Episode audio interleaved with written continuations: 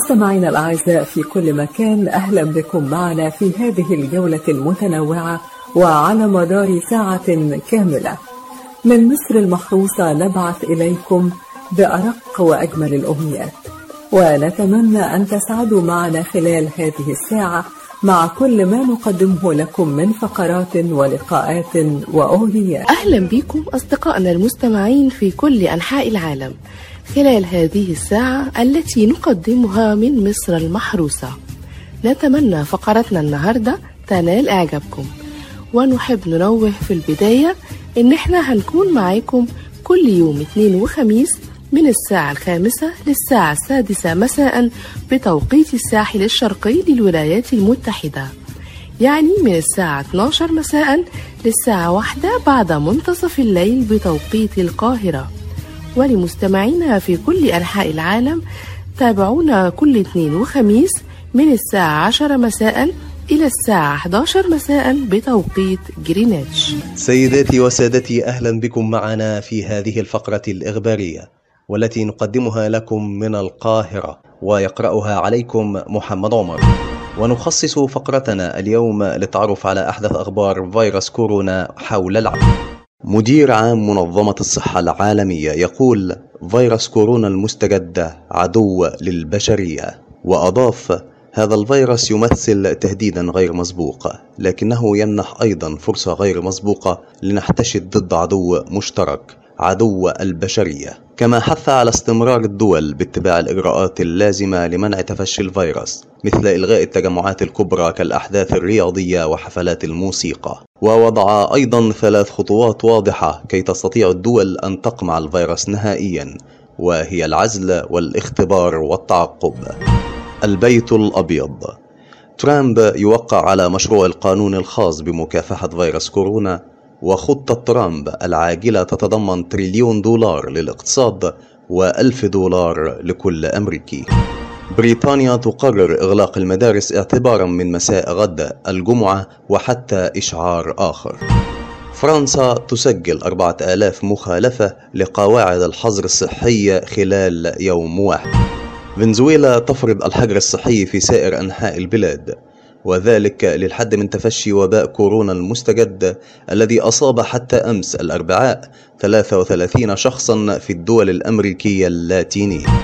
الحكومة البرتغالية تعلن عن حزمة مالية بقيمة 9.2 مليار يورو لدعم الشركات والعمال المتضررين من الفيروس المستجد.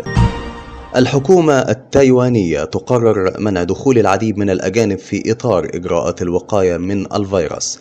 باستثناء حاملي تصاريح الإقامة والدبلوماسيين والعمال والمهاجرين. استراليا تقرر حظر التجمعات الداخلية غير الضرورية لأكثر من 100 شخص للحد من انتشار فيروس كورونا. وزير الصحة في الكويت يعلن تسجيل 12 إصابة جديدة ليرتفع عدد المصابين إلى 142 وشفاء ثلاث حالات جديدة ليصبح إجمالي حالات التعافي 15. الحكومة المصرية تصدر حزمة من القرارات لدعم القطاع الصناعي وتنشيط أداء البورصة في ظل محاولتها للحد من تداعيات تفشي فيروس كورونا على قطاعات الاقتصاد. وزارة الصحة السعودية تعلن تسجيل 67 حالة إصابة جديدة بفيروس كورونا. وزارة الصحة الجزائرية تعلن تسجيل سبع حالات إصابة جديدة ليبلغ مجموع الإصابات 67. المغرب 54 إصابة بفيروس كورونا. تشمل حالتي وفاة وحالة تعافي ومعظم الحالات لمغاربة يقيمون في أسبانيا وإيطاليا وفرنسا عادوا لزيارة بلدهم. الإمارات تعلق دخول حاملي الإقامة السارية المتواجدين خارج الدولة ابتداء من اليوم الخميس في تمام الساعة الثانية عشرة ظهرا وحتى أسبوعين قابلين للتجديد بحسب المستجدات الصحية والوبائية بسبب انتشار فيروس كورونا. وبهذا سيداتي وسادتي نصل إلى نهاية الفقرة الإخبارية لهذا اليوم. اللهم ارفع عنا البلاء والوباء. أترككم في رعاية الله وأمنه على أمل اللقاء في فقرة إخبارية جديدة. كان معكم محمد عمر من القاهرة. أنت يا أستاذ يلي عايز تحافظ على صحتك. وانتي كمان يا ست الكل تعالوا هنا قربوا واسمعوني كويس. أنتوا عارفين إن الشيشة اللي في إيدكم دي ليها أضرار خطيرة جدا جدا على جسم الإنسان وإنها بتسبب والعياذ بالله أمراض القلب من جلطات وسكتات قلبية. طب أنتوا عارفين إنها بتسبب تشوهات للأجنة لو شربتها الحوامل أو مجرد بس شمت ريحتها؟ وكمان بتسبب أمراض الفم واللثة وبتخلي أسنانك صفرة وريحة فمك وحشة. طب كل ده ليه؟ الشيشة بتسبب أمراض سرطان الجهاز التنفسي وبتسبب صعوبة في التنفس. يعني ما فيهاش حاجة عدلة. مش كده وبس. طب أنتوا عارفين إنكم لما تشربوها مش بتضروا نفسكم؟ لا ده أنتوا كمان بتضروا كل اللي حواليكم. يعني بتضر نفسك وبتضر حبايبك. الدراسات أثبتت إن التدخين السلبي للشيشة بيعرض الناس اللي حواليك اللي مش بتشرب لنفس الأضرار. وكمان تناوب شرب الشيشة من فم للتاني بيسبب انتشار الأمراض المعدية زي الله يحفظنا الكورونا. فمن فضلكم خلي بالكم من صحتكم ومن أولادكم ومن كل حبايبكم واتقوا الله في كل اللي حواليكم. دمتم بصحة وعافية. دعاء حسن. من قلب مصر المحروسة وعلى راديو صوت العرب من أمريكا ساعة من القاهرة. ودلوقتي جه ميعادنا مع الفقرة الدينية واللي هنتكلم فيها عن فضل الأم في الإسلام. وكيف كرم الإسلام الأم وجعل لها مكانة عظيمة. بل وجعل الجنة تحت أقدامها. وأوصى الأبناء بطاعتها وإحترامها وتكريمها. ولقد أوصى القرآن الكريم بالأم وكرر تلك الوصية لفضل الأم ومكانتها وعظيم قدرها. حول مكانة الأم في الإسلام نستمع إلى فضيلة الشيخ أبو المعارف أحمد أبو المعارف من علماء وزارة الأوقاف المصرية. بسم الله الرحمن الرحيم. الحمد لله وكفى وصلاة وسلاما على عباده الذين اصطفى وبعد. فإن التاريخ لا يعرف دينا ولا نظاما قرم المرأة باعتبارها أما. وأعلى من مكانتها مثل ما جاء به دين محمد صلى الله عليه وسلم الذي رفع من مكانة الأم في الإسلام وجعل برها من أصول الفضائل كما جعل حقها أعظم من حق الأب لما تحملته من مشاق الحمل والولادة والإرضاع والتربية. وهذا ما يقرره القرآن ويكرره في أكثر من سورة ليثبته في أذهان الأبناء ونفوسهم. ومن أعظم الأدلة على مكانة الأم في الإسلام الحديث النبوي الشريف الذي يروي قصة رجل جاء إلى النبي صلى الله عليه وسلم يسأله من أحق الناس بحسن صحابتي يا رسول الله؟ قال أمك. قال ثم من؟ قال أمك. قال ثم من؟ قال أمك. قال ثم من؟ قال أبوك. ويروي البزار أن رجلا كان يطوف بالكعبة حاملا أمه على ظهره فسأل النبي صلى الله عليه وسلم هل أديت حقها؟ قال لا ولا بزفرة واحدة أي ولا بزفرة من زفرات الطلق والوضع ونحوها التي تعبت فيها الأم من أجل وجودك في الحياة. وبر الأم يعني إحسان عشرتها وتوقيرها وخفض الجناح لها وطاعتها في غير معصية الله والتماس رضاها في كل أمر حتى الجهاد. إذا كان فرض كفاية لا يجوز إلا بإذنها فإن برها ضرب من الجهاد. لذلك عندما جاء رجل النبي صلى الله عليه وسلم فقال يا رسول الله أردت أن أغزو معك وقد جئت أستشيرك. فقال هل لك من أم؟ قال نعم. قال فالزمها. فإن الجنة عند رجليها. وقد كانت بعض الشرائع تهمل قرابة الأم ولا تجعل لها اعتبارا. فجاء الإسلام يوصي بالأخوال والخالات كما أوصى بالأعمام والعمات. ومن الأحاديث الدالة على ذلك أن رجلا أتى النبي صلى الله عليه وسلم فقال إني أذنبت فهل لي من توبة؟ فقال هل لك من أم؟ قال لا. قال فهل لك من خالة؟ قال نعم. قال فبرها. ومن عجيب ما جاء به الإسلام أنه أمر ببر الأم حتى وإن كانت مشركة. فقد سألت أسماء بنت أبي بكر النبي صلى الله عليه وسلم عن صلة أمها المشركة وكانت قدمت عليها فقال لها نعم صلي أمك. والأم التي عني بها الإسلام كل هذه العناية وقرر لها كل هذه الحقوق. واجب عليها أن تحسن تربية أبنائها فتغرس فيهم الفضائل وتبغض فيهم الرذائل وتعودهم على طاعة الله عز وجل وتشجعهم على نصرة الحق. فتحية إعزاز وتقدير لأمهاتنا جميعا وصلى الله على سيدنا محمد وعلى آله وصحبه وسلم والسلام عليكم ورحمة الله وبركاته. أهلا بكم من جديد أعزائي المستمعين مع أخبار خفيفة. أخبارنا النهاردة أخبار جديدة. استنوني أنا بسمة محمد. وأول خبر معانا النهاردة بيقول الشرطة الأمريكية تدعو المجرمين إلى مراعاة فترة الوباء. حاول قسم شرطة في مدينة سولت ليك سيتي الأمريكية أن يستغل تفشي فيروس كورونا المستجد كوفيد 19 في الولايات المتحدة الأمريكية من أجل الحد من انتشار النشاط الإجرامي. واستعان رجال الشرطة الأمريكيون بحس الدعابة والسخرية حتى يحثوا المجرمين على الحد من ممارساتهم في عاصمة ولاية يوتا. وكتب قسم الشرطة في حسابه على تويتر يقول نظرا لتفشي الحالات المؤكدة من كوفيد 19 في المجتمع. يطلب قسم شرطة سولت ليك سيتي إيقاف جميع الأنشطة الإجرامية وكافة أشكال السلوك العدوانية حتى إشعار آخر. وأضافت الشرطة في التغريدة نحن نقدر تعاونكم المتوقع في وقف الجريمة ونشكر المجرمين مقدما. وحظيت التغريدة على حساب قسم الشرطة على تويتر الذي يبلغ عدد متابعيه 38 ألف شخص بإعجاب كبير وصل إلى 16 ألف بينما تمت إعادة نشرها نحو 6000 مرة. إيران تكشف حقيقة أمطار الباذنجان وتعتقل أشخاصا.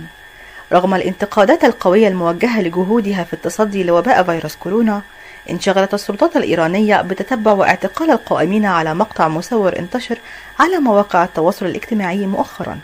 وأظهرت حبات من الباذنجان تنهمر من السماء. وذكرت وكالة الأنباء الإيرانية إيرنا الإثنين أن الشرطة اعتقلت خمسة أشخاص بسبب ما يعرف بمزحة الباذنجان الذي يتساقط من السماء في العاصمة طهران. ونقلت إيرنا عن مسؤول بالشرطة قوله الفيديو الذي يظهر فيه باذنجان يتساقط في العاصمة نشر الأحد على مواقع التواصل الاجتماعي وتعرفت الشرطة على الفور على القائمين على الفيديو. وألقت القبض عليهم. وفي أحد المقاطع ظهر رجل وهو يحاول أن يلتقط صورة في خلفيتها برج الميلاد المشهور بينما تنهمر حبة من الباذنجان من السماء. وأضاف مسؤول الشرطة القائمون على الفيديو اعترفوا أنهم كانوا بصدد إجراء بحث بشأن المؤثرات البصرية لكن أحد مقاطع الفيديو نشر بالخطأ على مواقع التواصل الاجتماعي. فنان سوري حذر من كورونا في أغنية صدرت قبل 34 عاما. مع تفشي فيروس كورونا حول العالم تصاعدت التحذيرات الخاصة بعدم اللمس وتبادل المصافحات أو القبلات لأنها تعد من وسائل انتشار العدوى وإصابة الكثير من الناس بها. ويبدو أن الفنان السوري ياسر العظمة كان أحد أوائل من نادوا بهذا الأمر وحذر من انتشار الفيروسات مثل الكورونا منذ أكثر من 34 عاما. فقد تداول مستخدمو مواقع التواصل الاجتماعي مقطع فيديو لأغنية سورية قديمة اسمها لا تلمس لا لا لا.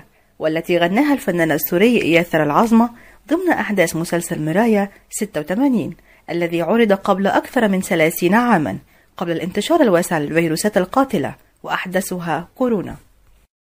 وقالت تقارير إخبارية أن العظمة في أغنيته كان يحاول تسليط الضوء بأسلوب نقدي ساخر على عادات وممارسات يومية يقوم بها الكثيرون ومن ضمنها المصافحة وتبادل القبلات.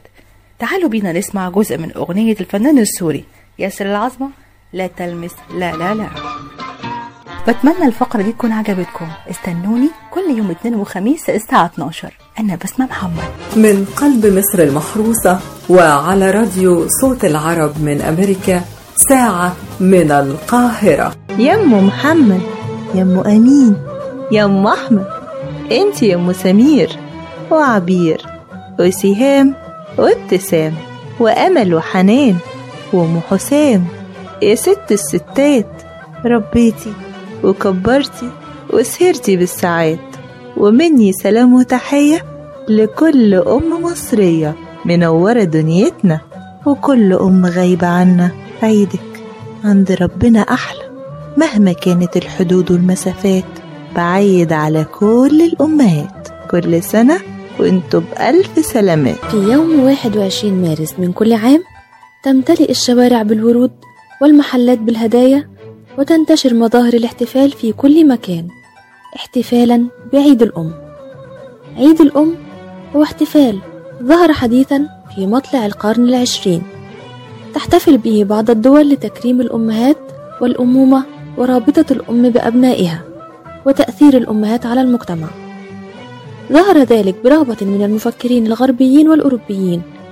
بعد أن وجدوا الأبناء في مجتمعاتهم يهملون أمهاتهم ولا يؤدون الرعاية الكاملة لهن فأرادوا أن يجعلوا يوما في السنة ليذكروا الأبناء بأمهاتهم. بعد ذلك اتسعت رقعة المحتفلين به حتى صار يحتفل به في العديد من الأيام وفي شتى بلدان العالم. وفي الأغلب يحتفل به في شهر مارس من كل عام ويختلف تاريخ عيد الأم من دولة لأخرى. فمثلا في العالم العربي يكون اليوم الأول من فصل الربيع في يوم 21 مارس. أما في النرويج فيحتفل به في 2 فبراير وفي الأرجنتين وهو يوم 3 أكتوبر.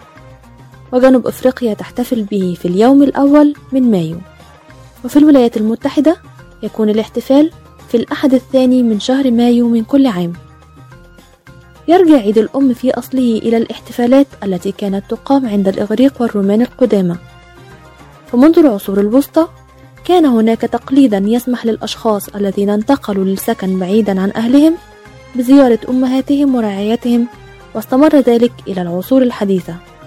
ولكن بمسمى آخر وهو يوم الأم. ثم بدأ الاحتفال بعيد الأم في الولايات المتحدة في الفترة ما بين الثلاثينات والأربعينات. أما أصل عيد الأم الذي يحتفل به في الولايات المتحدة الأمريكية حديثا فيعود للقرن التاسع عشر وكانت بدايته على يد أنا جارفيس من ولاية فرجينيا الغربية التي ساعدت على ظهور نواد خاصة للأمهات لتتعلم فيها النساء كيفية العناية بأطفالهن على الوجه الصحيح. ثم نظمت جارفيس أول احتفال رسمي لعيد الأم في كنيسة في ولاية فرجينيا الغربية. وقد حضر هذا الاحتفال عدد كبير من الناس. وبعد أن رأت جارفيس النجاح الكبير لأول احتفال قررت أن تجعل من هذه المناسبة عطلة رسمية تضاف إلى التقويم الخاص بالمناسبات في البلاد. وسارعت بحملة كتبت فيها إلى الصحف وإلى رجال السياسة المعروفين تحثهم على اعتماد يوم في السنة خاص للاحتفال بالأمهات وتكريمهن وبالفعل نجحت جارفيس في الوصول إلى مرادها ليكون هذا اليوم عطلة رسمية بالإضافة إلى اعتماده في بعض الدول الأخرى. وفي هذا اليوم يحتفل الأولاد بأمهاتهم ويكرمونهن للتفاني الشديد الذي بذلنه تجاه أطفالهن كما يقدمون لهن أسمى التهاني بالإضافة إلى الهدايا والزهور شاكرين لهن تربيتهم والعناية بهم وختاما كل عام وكل أم بخير أدام الله على أمهاتنا الصحة والسعادة. شكرا لكم مستمعينا مع أرق تحياتي أميرة مكر من قلب مصر المحروسة وعلى راديو صوت العرب من أمريكا ساعة من القاهرة. في كل مدينة شوارع وبيوت وحارات. وناس راحوا فاتونا وفاتولنا برضه. حكايات عربية مع محمد صبري. الشارع ملوش ملامح ولا معنى. من غير ما نعرف إيه حكايته. ولأن الحكاية هي الدليل والمعنى وأي شارع من غير ما نعرف حكايته هيفضل شارع زي أي شارع. حكايتنا النهاردة من نزلة السمان الجيزة مصر. تخيل لما تصحى كل يوم على لوحة طبيعية متجسدة في أهم عجائب الدنيا السبعة. تلات أهرامات عملاقة في حراسة أبو الهول من آلاف السنين. المشهد المهيب ده فعليا بيصحى عليه يوميا أهالي نزلة السمان. اللي ذكرهم الدكتور زاهي حواس في كتاب بنات الأهرام وده لأن أهالي المنطقة كانوا بيقدموا الخدمات لبنات الأهرام. وكمان ذكر الدكتور عبد الحليم نور الدين في محاضراته إن سكان نزلة السمان ساعدوا العمال في بناء الأهرامات. تقع نزلة السمان في حي الهرم بمحافظة الجيزة بجمهورية مصر العربية. وسبب تسمية نزلة السمان بالاسم ده قديم قوي. وهو إن منطقة نزلة السمان عبارة عن أرض يصل إليها فيضان النيل وعقب انتهاء وقت الفيضان تصبح الأرض خصبة. فيهبط فيها طيور السمان أثناء الهجرة الموسمية وعشان كده اتسمت بالاسم ده نسبة إلى طائر السمان المهاجر. وده نفس الكلام اللي أثبتته الوثائق الإنجليزية اللي أفرج عنها جنود الإنجليز بعد الجلاء عن مصر. وإنهم كانوا بيختاروا الوقت ده من السنة علشان يصطادوا السمان في المنطقة دي بالأخص. وبعد بناء خزان أسوان انحصرت المية وبدأ الأهالي في النزول من الهضبة. وبنوا بيوتهم في المنطقة الموجودة حاليا واشتغلوا في السياحة وبقت أهم مصدر دخل ليهم. نزلة السمان مش مشهورة بس بالأهرامات والسمان والسياحة وتربية الحمام. كمان مشهورين بتربية الخيول اللي بيتميزوا فيها عن أي حد. وبكده نبقى وصلنا لنهاية فقرتنا النهاردة. واستنونا إن شاء الله في حلقة جديدة مع شارع جديد. كان معكم محمد صبري من قلب الشارع. مستمعينا الأعزاء كل سنة وإنتم طيبين. بعد بكرة السبت بيحتفل المصريين بيوم مهم جدا في حياتهم وهو عيد الأم اللي بيوافق يوم 21 مارس. زي ما كلمناكم عن تاريخ عيد الأم في العالم ونشأته في معظم الدول الغربية والعربية دلوقتي هنتكلم عن أصل الاحتفال بعيد الأم في مصر ومين صاحب الفكرة دي. الاحتفال بعيد الأم من الاحتفالات اللي ظهرت في القرن العشرين تقديرا لدور الأمهات في تربية الأبناء ويختلف تاريخ عيد الأم من دولة إلى أخرى. إذ يصادف الاحتفال بعيد الأم في العالم العربي في يوم 21 مارس من كل عام بينما يختلف في الدول الأوروبية والأفريقية. وفي مصر أول من فكر في عيد الأم في العالم العربي كان الصحفي المصري الراحل علي أمين مؤسس جريدة أخبار اليوم مع أخيه مصطفى أمين. حيث طرح علي أمين في مقاله اليومي فكرة الاحتفال بعيد الأم قائلا لماذا لا نتفق على يوم من أيام السنة نطلق عليه يوم الأم ونجعله عيدا قوميا في بلادنا وبلاد الشرق. بعد أن قامت إحدى الأمهات بزيارة للراحل مصطفى أمين في مكتبه وقصت عليه قصتها وكيف إنها ترملت وأولادها صغار ولم تتزوج وكرست حياتها من أجل أولادها وظلت ترعاهم حتى تخرجوا من الجامعة وتزوجوا. فكتب مصطفى أمين وعلي أمين فكرة يقترحان من خلالها تخصيص يوم للأم يكون بمثابة يوم لرد الجميل وتذكير بفضلها. وبعد طرح هذه الفكرة انهالت الخطابات عليهما تشجع الفكرة واقترح البعض أن يخصص أسبوع للأم وليس مجرد يوم واحد. ورفض آخرون الفكرة بحجة أن كل أيام السنة للأم وليس يوما واحدا فقط. لكن أغلبية القراء وافقوا على فكرة تخصيص يوم واحد وبعدها تقرر أن يكون يوم 21 مارس عيدا للأم. وهو أول أيام فصل الربيع ليكون رمزا لتفتح الورود والصفاء والمشاعر الجميلة. ودلوقتي تعالوا نتعرف على أهم الأسماء التي ارتبطت بكلمة أم ومنها أم البشر السيدة حواء زوجة سيدنا آدم أبو البشر عليه السلام. أم الكتاب وهي سورة الفاتحة في بداية القرآن الكريم. أم القرى مكة المكرمة. أم أبيها وهي السيدة فاطمة الزهراء رضي الله عنها بنت رسول الله صلى الله عليه وسلم. أم هند وهي كنية أم المؤمنين السيدة خديجة بن خويلد. أم المساكين وهي أم المؤمنين السيدة زينب بنت خزيمة زوجة النبي صلى الله عليه وسلم. أم الخير وهي شهيدة العشق الإلهي رابعة العدوية. أم المصريين وهي السيدة صفية مصطفى فهمي وعرفها التاريخ المصري باسم صفية زغلول نسبة إلى زوجها سعد زغلول. السيدة أم كلثوم وهي كوكب الشرق وسيدة الغناء العربي فاطمة بنت الشيخ المؤذن إبراهيم السيد البلتاجي والملقبة بأم كلثوم وهناك أكلة مصرية شهيرة اسمها أم علي وهي نوع من الحلويات. مرة تانية كل سنة وكل أم طيبة وبخير وسعادة ويا رب يخلي أمهاتنا اللي دايما بيساندونا في حياتنا ويغفر لكل أمهاتنا اللي رحلوا عنا وسابوا لنا الذكريات ويرحمهم رحمة واسعة. بشكركم جدا الحلقة الجاية أكون معاكم إن شاء الله في فقرة جديدة من فقرات الساعة من القاهرة.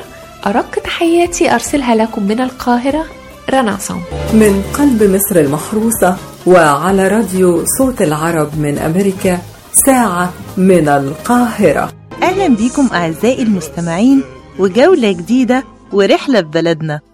رحلتنا في مدينة من أجمل المدن المصرية. يلا بينا نبتدي رحلتنا ونروح نزور مدينة العريش.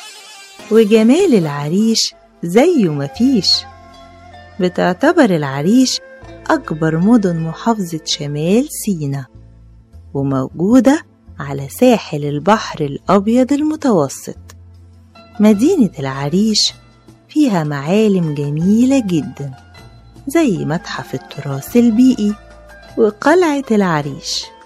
وشاطئ النخيل اتأسست العريش على أنقاض القلاع الفرعونية وتم إعادة تأسيسها في عهد السلطان سليمان القانوني. السياح بيحبوا يزوروها من كل مكان في العالم عشان يتمتعوا بالجو البدوي الساحر وكمان الطبيعة الخلابة والمناظر الرائعة. يلا بينا نتعرف على أهم المعالم في مدينة العريش. ونروح لمحمية الزرانيق. ودي موجودة في الجزء الشرقي من بحيرة البردويل. والمنطقة دي من أهم الأماكن لهجرة الطيور في العالم. وأثبتت الدراسات أهمية المنطقة وموقعها الفريد المتميز اللي بيربط بين القارات آسيا وإفريقيا وأوروبا. وبتعتبر المنطقة دي جسر لعبور الطيور المهاجرة بين القارات الثلاثة وخصوصا في فصل الخريف والربيع من كل سنة. بتستقبل المحمية حوالي 270 نوع من الطيور المهاجرة زي طيور النورس والبجع الأبيض والسمان وغيرهم كتير من الأنواع. أما الحياة البرية في المحمية فعلى الرمال بينمو حوالي 155 نوع من النباتات والأعشاب الرعوية والطبيعية. أما مياه البحيرة فبتنتشر فيها الأسماك والكائنات الدقيقة وحشائش البحر.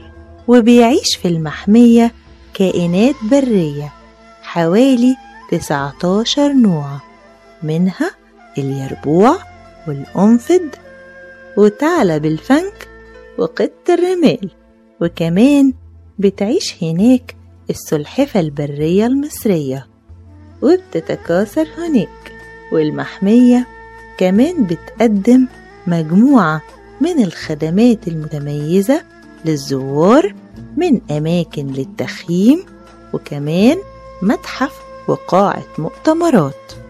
يلا بينا نتعرف على الأحراش الساحلية. ودي ممتدة من العريش حتى مدينة رفح. وهي غنية جدا جدا بالموارد الطبيعية للمراعي ومأوى للحيوانات والطيور البرية. ومقومات المنطقة فريدة من نوعها. وده عشان فيها مساحات كثيفة لأشجار الأكاسيا والشجيرات والأعشاب. وكمان بتعتبر مصدر لتثبيت الكثبان الرملية ووقف زحف الرمال. بيتكاثر في المنطقة دي أنواع كتيرة جدا من الطيور وأهمها أبو مغازل وأبو فصادة والزقزاق البلدي. ومن الأشجار الموجودة أشجار النخيل وزراعات اللوز والخوخ. ونروح دلوقتي نشوف شاطئ العريش والمشهور باسم شاطئ النخيل وده عشان موجودة غابات أشجار النخيل الممتدة على الشاطئ اللي طوله حوالي عشرة كيلو متر ومن أهم مميزاته وجود الكورنيش اللي فيه جميع الخدمات السياحية المتنوعة وكل وسائل الترفيه زي الكافيتريات والملاعب المفتوحة والأنشطة الرياضية المختلفة. أما ميته بتتميز بالنقاء والصفاء ورملته بيضة وناعمة ونضيفة ومن المعالم الأثرية في العريش قلعة العريش وتعتبر هي الأثر الوحيد الباقي هناك وموجودة جنب سوق الخميس الأسبوعي وكان في القلعة بير وجنينة جميلة وبيوت للجنود. والقلعة دي شهدت أحداث تاريخية مهمة جدا زي معاهدة العريش بين الأتراك والحملة الفرنسية. والقلعة دي من عصر السلطان سليمان القانوني. وبكده تكون خلصت رحلتنا النهاردة. أتمنى تكون عجبتكم. ولو حابين تعرفوا أكتر انتظرونا في رحلة جديدة. كانت معاكم دعاء حسن. من قلب مصر المحروسة وعلى راديو صوت العرب من أمريكا ساعة من القاهرة. أهلا بيكم مستمعينا في فقرة الأبراج بما إننا داخلين على الاحتفال بعيد الأم وناس كتير بيستنوا اليوم ده عشان يحتفلوا بأمهاتهم ويعبروا لهم عن مدى حبهم ليهم. النهاردة هنقولك إزاي تختار الهدية المناسبة لكل أم حسب برجها. الأم برج الحمل مولودة برج الحمل قوية الشخصية تتميز بنشاط وحيوية مستمرة. عندها اهتمام شديد بنفسها الهدية اللي ممكن تناسب الأم مولودة برج الحمل هي أرقى العطور. الأم من برج الثور تتميز بالأنوثة والعفوية والنعومة والحكمة والقوة والعاطفة فهي تهتم بشكلها الخارجي بشكل كبير في جاذبيتها وتبحث عن لفت الأنظار. هادئة تحب الأماكن الطبيعية التي تدل على عظمة الخالق. عشان كده أفضل هدية للأم من برج الثور هي دعوة للغداء أو العشاء في الطبيعة. الأم الجوزاء. تتصف مولودة برج الجوزاء بالإخلاص والوفاء فهي ربة بيت مثالية وأم ذات مسؤولية وتحافظ على أولادها وسعادتهم. ولكنها صاحبة مزاج عصبي غير صبورة لا تحب الانتظار متوترة بشكل دائم. عشان كده أفضل هدية للأم برج الجوزاء هي عطور ذات روائح هادية أو جلسة في سبا مولودة برج السرطان. الأم مولود برج السرطان تحافظ على منزلها وممتلكاته ولا تبذر الأموال ولا تحب الاختلاط مع الناس. غامضة بشكل كبير فلا أحد يعلم ما يدور برأسها. تؤمن الرفاهية لزوجها وأطفالها في بيتها. ممكن تقدم لها الهدايا والورود أيضا ممكن الملابس المريحة لأنها تميل إلى النمط التقليدي والكلاسيكي.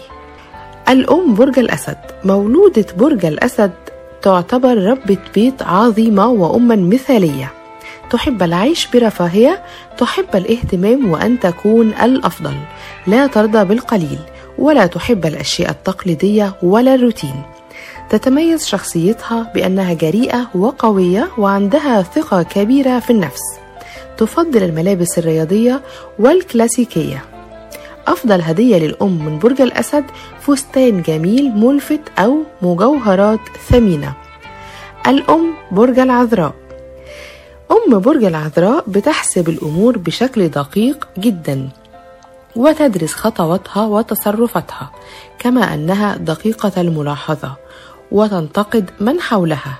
دايما بتحلل الأمور وبتكتشف كل حاجة حواليها. دائمة الاهتمام بأناقتها شخصيتها عملية وتهتم بقراءة الكتب الثقافية والعلمية. لذا أفضل هدية للأم برج العذراء الكتب الثقافية أو تقديم دعوة سفر. أم برج الميزان تعتبر من أكثر نساء الأبراج اهتماما بأناقتها بتحب تختار أنواع خاصة من الملابس في كل مناسبة في حياتها. كمان لا تحب أن تشتري كل ما يعرض في السوق من موضة. تفضل شراء الموضة اللي بتتناسب معاها فقط. ممكن هديتها المفضلة تكون حقيبة يد. الأم برج العقرب تتميز بثقة كبيرة في النفس جميلة المنظر جذابة بشكل كبير كما أن لديها كبرياء ساحر تهتم دايما بمن حولها. كمان بتحب تعطف على البؤساء وتعشق الحيوانات فهي رقيقة القلب كريمة وتنفق بسخاء. عشان كده ممكن تكون الهدية الأقرب للأم برج العقرب شراء فستان من خامات الحرير. الأم برج القوس تعد من الشخصيات التي تتسم بالفضول وحب الاكتشاف تمتلك جانبا فلسفيا من حيث التفكير. تتصف هذه المرأة بالسحر وحب التغيير والتحرر. لما بتدخل مكان دايما بتكون محط الأنظار.